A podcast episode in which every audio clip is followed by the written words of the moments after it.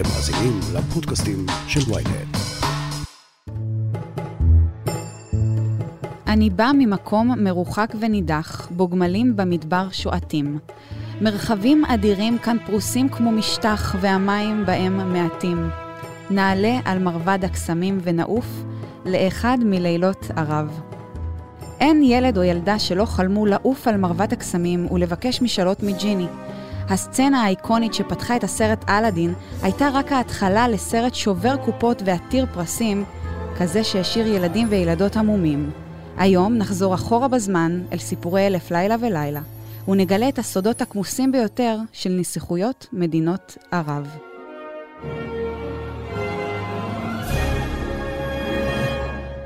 ליעד אוסמו, שלום. אהלן. צריך לומר, כתב ynet לענייני העולם הערבי, מה שלומך? אני אהיה בסדר גמור, מה נשמע?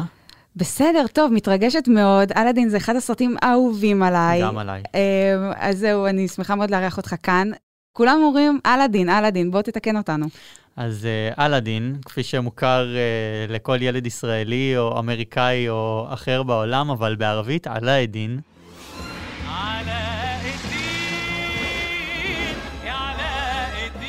עלה עדין. יפה, עלאדין, ככה זה מקור השם uh, של הסיפור המקורי של uh, אלאדין, כפי שהוא מובא בעצם באותו כרך של סיפורי אלף לילה ולילה. Uh, יכול להיות שהשם מצלצל מוכר ככה, אבל זה בעצם, אנחנו מדברים על מאות ואולי אלפי סיפורים uh, שמגיעים מכאן, מהאזור שלנו, אנחנו חלק ממנו, מאזור המזרח התיכון, מרכז אסיה, המדינות שהיום הם אזור איראן, עיראק, חצי האי ערב, ודיסני, כנראה בחיפושים שלהם, זה, זה המומחיות שלך, אבל כנראה בחיפושים שלהם אחרי דמות נסיך אולי אחר, טיפה שונה ממה שהם רגילים, הם הגיעו עד לכאן.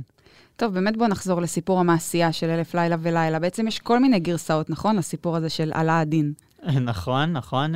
למרות שלפי מה שאני ככה קורא, זה באמת כנראה אחד הסיפורים שיותר קרובים גם למקור.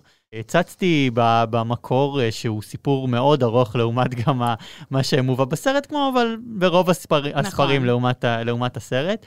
וכן, יש טיפה שינויים, אבל בגדול זהו הסיפור שבא לתת איזושהי הצצה לעולם מופלא שהיה בעבר.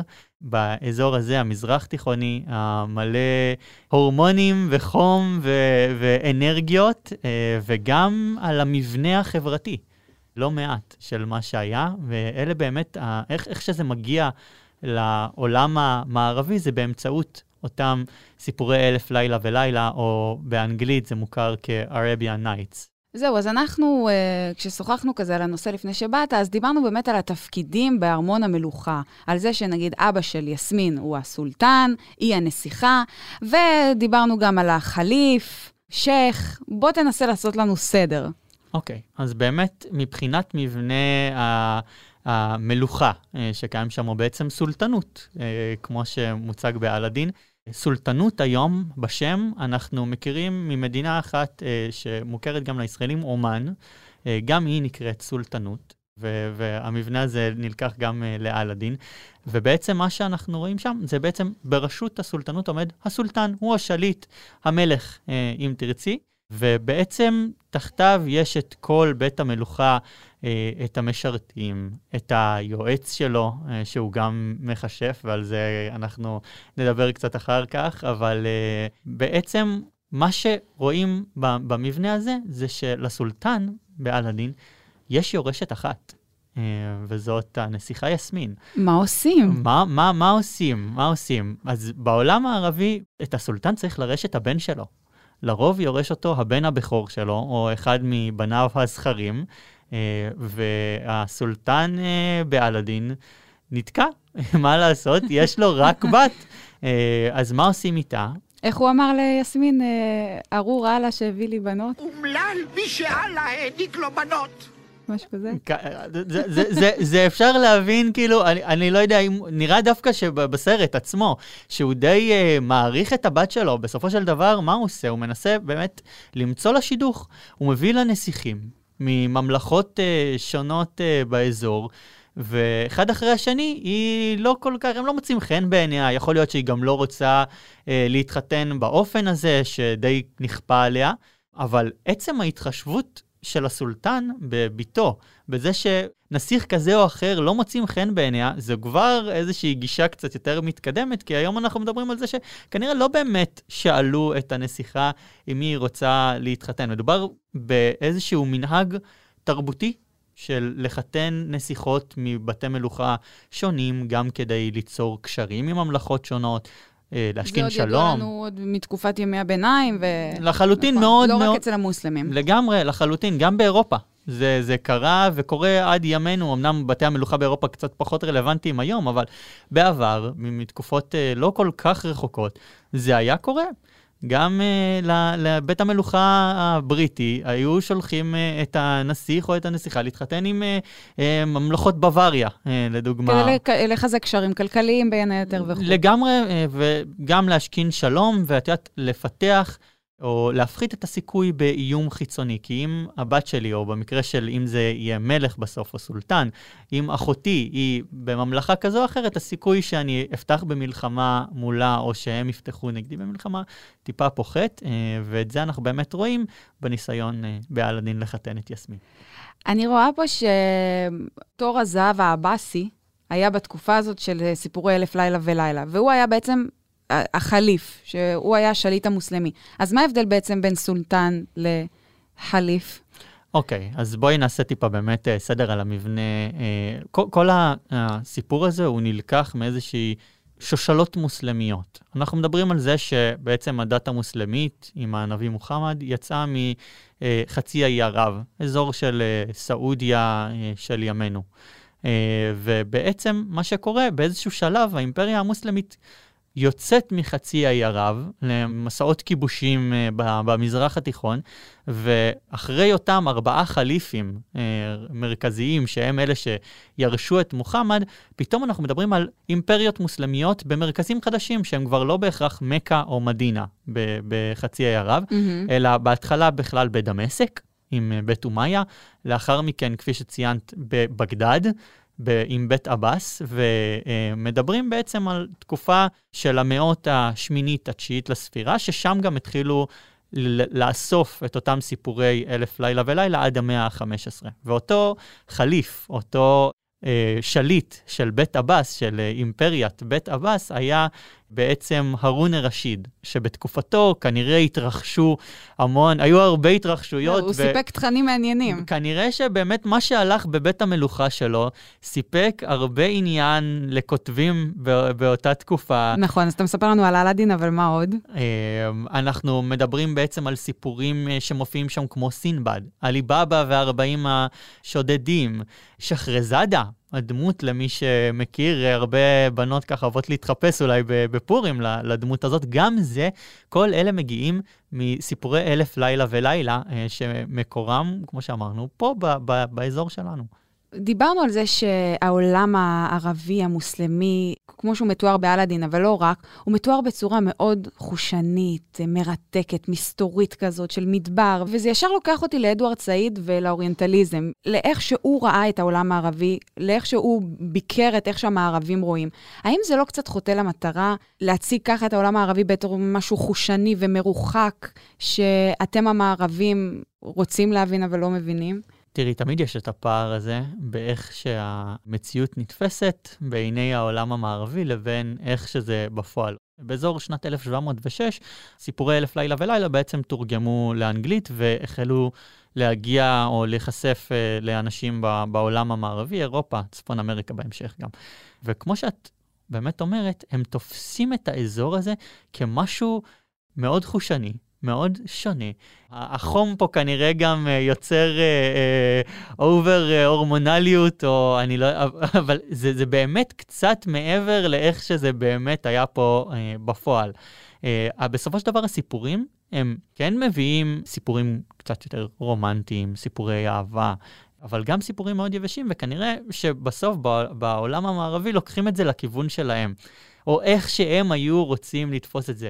חשוב להבין, ברמה ההיסטורית-תרבותית, הרבה מהסיפורים בסופו של דבר היו מגיעים כגם אה, סיפורים דתיים מהמזרח התיכון, כי הרי גם הנצרות שהיא שולטת אה, באזורים האלה, היא התפתחה פה. ואז הם לקחו את כל אותם סיפורים, שגם בתנ"ך יש אה, לא מעט סיפורים רומנטיים, אקשן ודרמות, ובעצם לקחו אותם וגם השליכו על מה, ש, מה שקורה פה. אגב, סתם אנקדוטה, יש לא מעט אה, עדויות על כך שגם ליהודים הייתה מעורבות בהבאת, ה... או בסידור של סיפורי אלף לילה ולילה, לא מעט גם כותבים יהודים. אבל אלאדין הוא, אין סיכוי שהוא יהודי. לא, לא, לא, לא, לא, לא, לא. הוא כנראה, לפי שמו גם... אה, כן.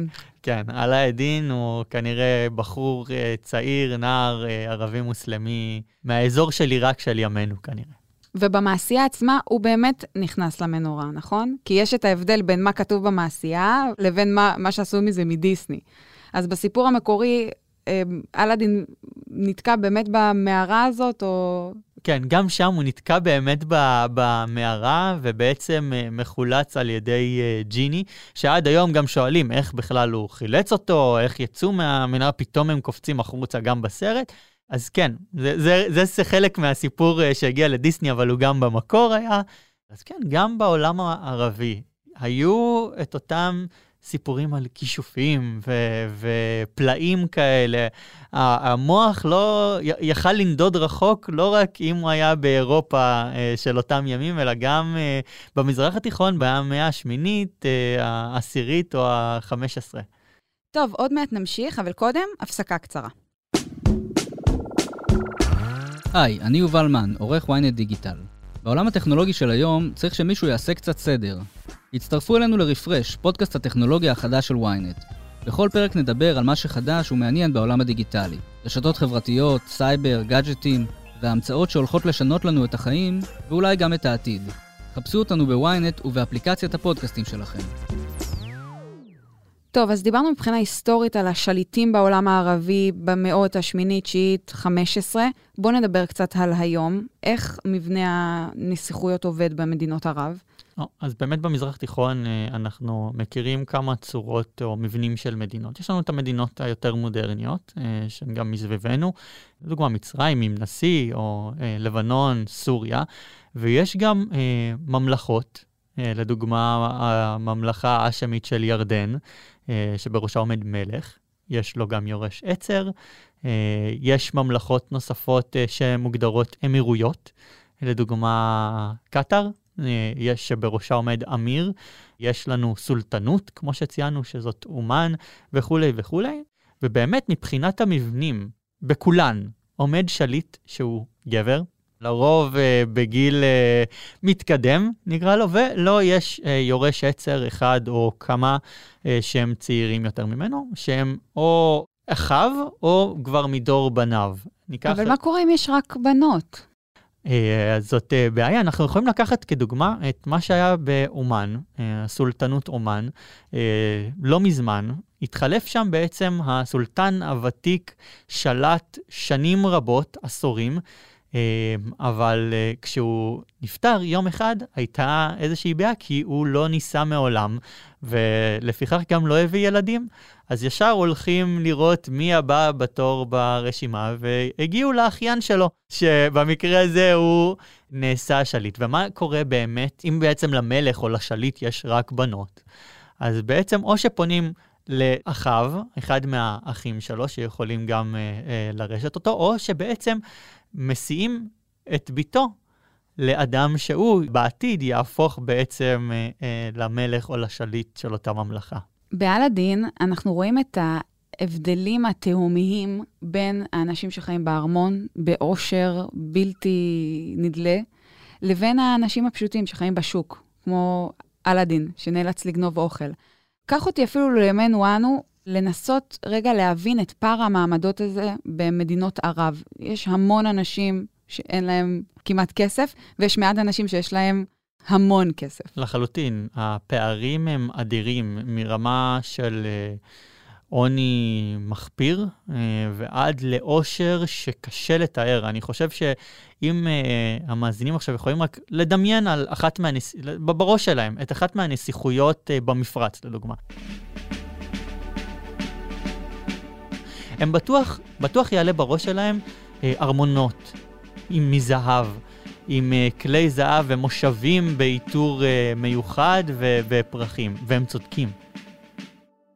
הארמונות האלה והנסיכויות, יש בהן אושר, בעיקר במפרט, יש בהן אושר באמת ב- ב- ברמה שקשה לתאר. כן, קשה לנו לתפוס את זה בתור אנשים אה, רגילים. אני תמיד רואה את הקבלת פנים, לדוגמה, שהם עושים למנהיגים מהעולם.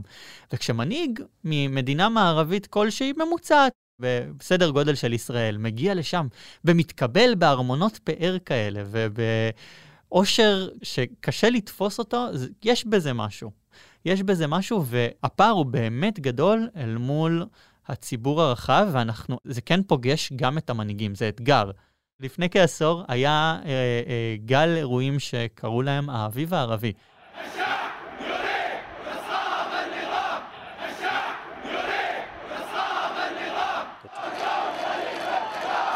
הם שינו את התפיסה שגם אותם מנהיגים מבינים או, או תופסים את הציבור שלהם. הם ראו שהם יכולים לחיות באושר, אבל הם צריכים לדאוג גם לאזרחים באותן ממלכות, גם לאזרחים של המדינות שלהם, תם עידן השליטים העברים. לחלוטין, לחלוטין. וכן, אנחנו רואים בשנים האחרונות, מאז, שזה השלכות ישירות של האביב הערבי, רפורמות. כל מיני uh, צעדים כלכליים שבאים להיטיב עם האזרח הפשוט, בין אם בסובסידיות על חינוך. Uh, ניקח לדוגמה את סעודיה, שהיא אחת הממלכות הגדולות uh, באזור, אם לא הכי גדולה, ויש שם תוכנית של יורש העצר, מוחמד בן סלמן, שנקראת סעודיה 2030, שזה החזון שלו לסעודיה בשנת 2030, ומדובר שם על השקעות אדירות בתחום של תרבות. לא היה בת... בסעודיה עד לפני כמה שנים, לא היה תיאטרון. וואו. לא היו בתי קולנוע. אין דבר כזה. היום יש מופעים של, של אומנים שבאים אה, אה, מחו"ל לסעודיה ומופיעים, וגם נשים יכולות לקחת חלק בזה. הם בהחלט הרבה יותר קשובים. הפערים עדיין אדירים, אבל משהו כנראה מהעושר אה, של המדינה, של הממלכה, זורם גם לאזרחים, אבל את הפער הבסיסי אי אפשר למנוע.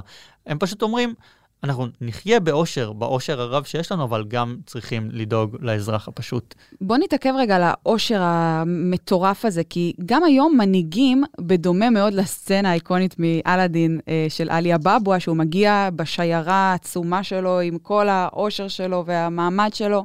Prince Ali, fabulous he, Ali Ababwa. עד כמה זה משרת מנהיגים גם היום בצורה כזאת או אחרת, ההפגנת העושר המטורפת הזאת? משרת ללא ספק, לחלוטין. אני אתן לך שתי דוגמאות שמבהירות ברמה, ברמה הכי פשוטה את זה. כשנשיא ארה"ב לשעבר, דונלד טראמפ, יוצא לביקורים אה, מחוץ לשטחי ארה"ב, הביקור הראשון שלו, איפה הוא נסע? בסעודיה. הוא מגיע לסעודיה, הוא מתקבל על ידי המלך בארמון עצום, בריקודים ובפרחים, ויש משהו בשואו הזה. לא סתם מלך סעודיה עושה כזה שואו כדי לקבל את מנהיג העולם החופשי, את נשיא הברית שיש לו המון מנהיג אינטרסים. מספר אחת. לחלוטין שיש לו המון המון אינטרסים משותפים ביחד עם הברית, אה, והוא דואג לו להופעה. עכשיו, גם אם ננקה מהמוח את כל הפערים התרבותיים, כשראש מדינה בא למדינה אחרת ומתקבל במופע כזה מרשים, זה, זה עושה משהו, זה משפיע עליו כנראה. דוגמה נוספת זה דווקא ממדינה שהייתה פעם אימפריה, אה, והמנהיג שלה היום גם רוצה להחזיר אותה לימי גדולתה, טורקיה. טורקיה, האימפריה העות'מאנית לפני זה, אה, והמנהיג, אה, הנשיא ארדואן, הוא בונה לעצמו ארמון עצום, וזה לא סתם, כי הוא תופס את עצמו כסולטן. הוא רואה את עצמו כסולטן של האימפריה העות'מאנית החדשה, המודרנית. גם במדיניות חוץ שלו, כך הוא נוהג. אמנם הוא נתקל באיזשהן מגבלות, כי בסופו של דבר לטורקיה של ימינו יש לא מעט משברים לטפל בהם מבית גם, אבל ככה הוא תופס את עצמו, והוא אומר, אם אני הסולטן של טורקיה, של האימפריה העות'מאנית המודרנית, אני צריך גם ארמון. מטורף. ארמונות גדולים, אבל אנשים קטנים. בתחילת הסרט, יסמין באה לאבי הסולטן ואומרת לו, אני לבד בארמון, אני מרגישה כל כך בודדה.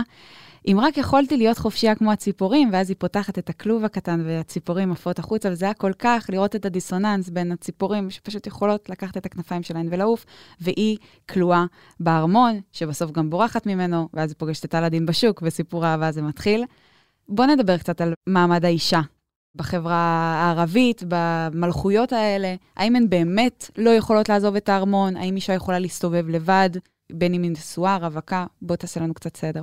אז כמו אז, גם היום עדיין יש תופעות כאלה. והשאלה העיקרית היא איפה. כלומר, באיזו מדינה או על איזה ממלכה אנחנו מדברים, כי המצב שונה מאוד מממלכה לממלכה. ניקח את אה, שכנתנו ממזרח, ממלכת ירדן, ששם יש אה, אה, מלכה, רניה, שהיא אושיית רשת. היא ממש סלב במונחים אה, מקומיים, מזרח תיכוניים, וגם עולמיים, כי היא דוברת אנגלית רהוטה, היא גם מתלבשת בצורה מאוד מודרנית, והיא ללא ספק, כך נראה לפחות, כן? אה, אה, מאוד חופשייה במעשיה וב- ובהשמעת אה, דעותיה, היא פעילה בתחומים של זכויות אדם, ועל זה היא גם מדברת לא מעט עם התקשורת הבינלאומית, בין אם בלונדון או בניו יורק.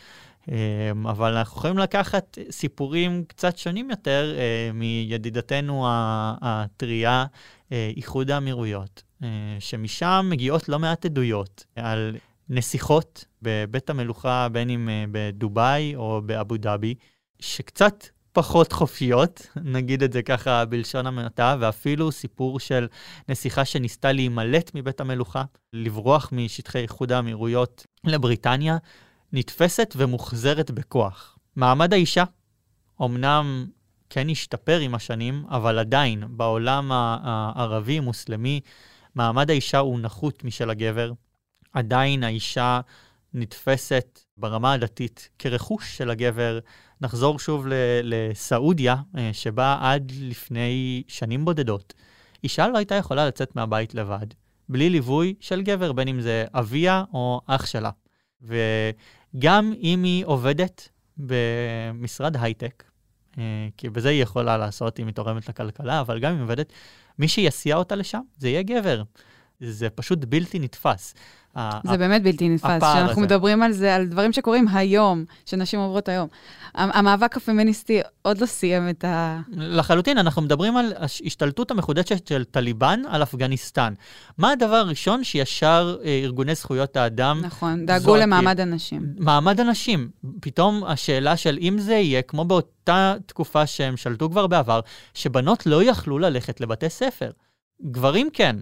זה התפקיד שלהם, להשכיל, לעבוד ו- וכולי. התפקיד של האישה הוא להיות בבית, ללדת ולגדל את הילדים. ככה בהכללה מאוד uh, מוגזמת, שוב, כמו שאמרתי, זה משתנה מאוד ממקום למקום, כי אנחנו יכולים לראות את ה... בביירות, נשים משמעותית הרבה יותר חופשיות, גם בלבוש, גם בסגנון. זהו, אפרופו לבוש, כשאתה מדבר על לבוש, אז אני, אה, ניקח, בוא ניקח את הלבוש של יסמין למשל, הוא לא היה לבוש, היא הייתה די חושפנית, ובגרסת ה live action, הבנתי שבגלל שהיו כל מיני ביקורות ממדינות ערביות, אז קצת, אה, כיסו אותה. נכון.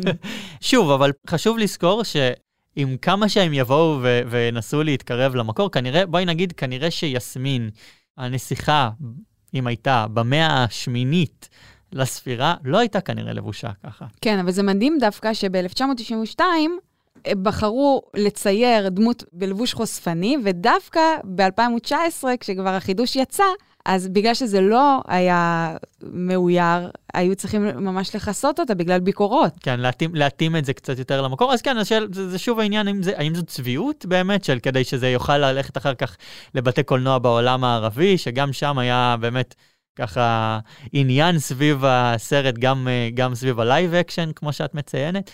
צריך לזכור שזה מותאם, זו גרסה מותאמת גם כדי שהיא תדבר לציבור כמה שיותר רחב, וכן, יש פה פערים ש... תרבותיים שכנראה הם גם אולי בלתי ניתנים לגישור.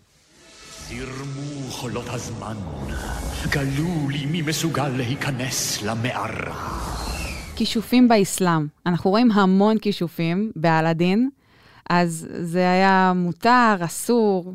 איפה זה עומד? קודם כל, מבחינת האסלאם, בדומה ליהדות, אה, כל הסיפור של כשפים, של אה, מגדת עתידות וכולי, זה דברים שהם הם נחשבים אסורים.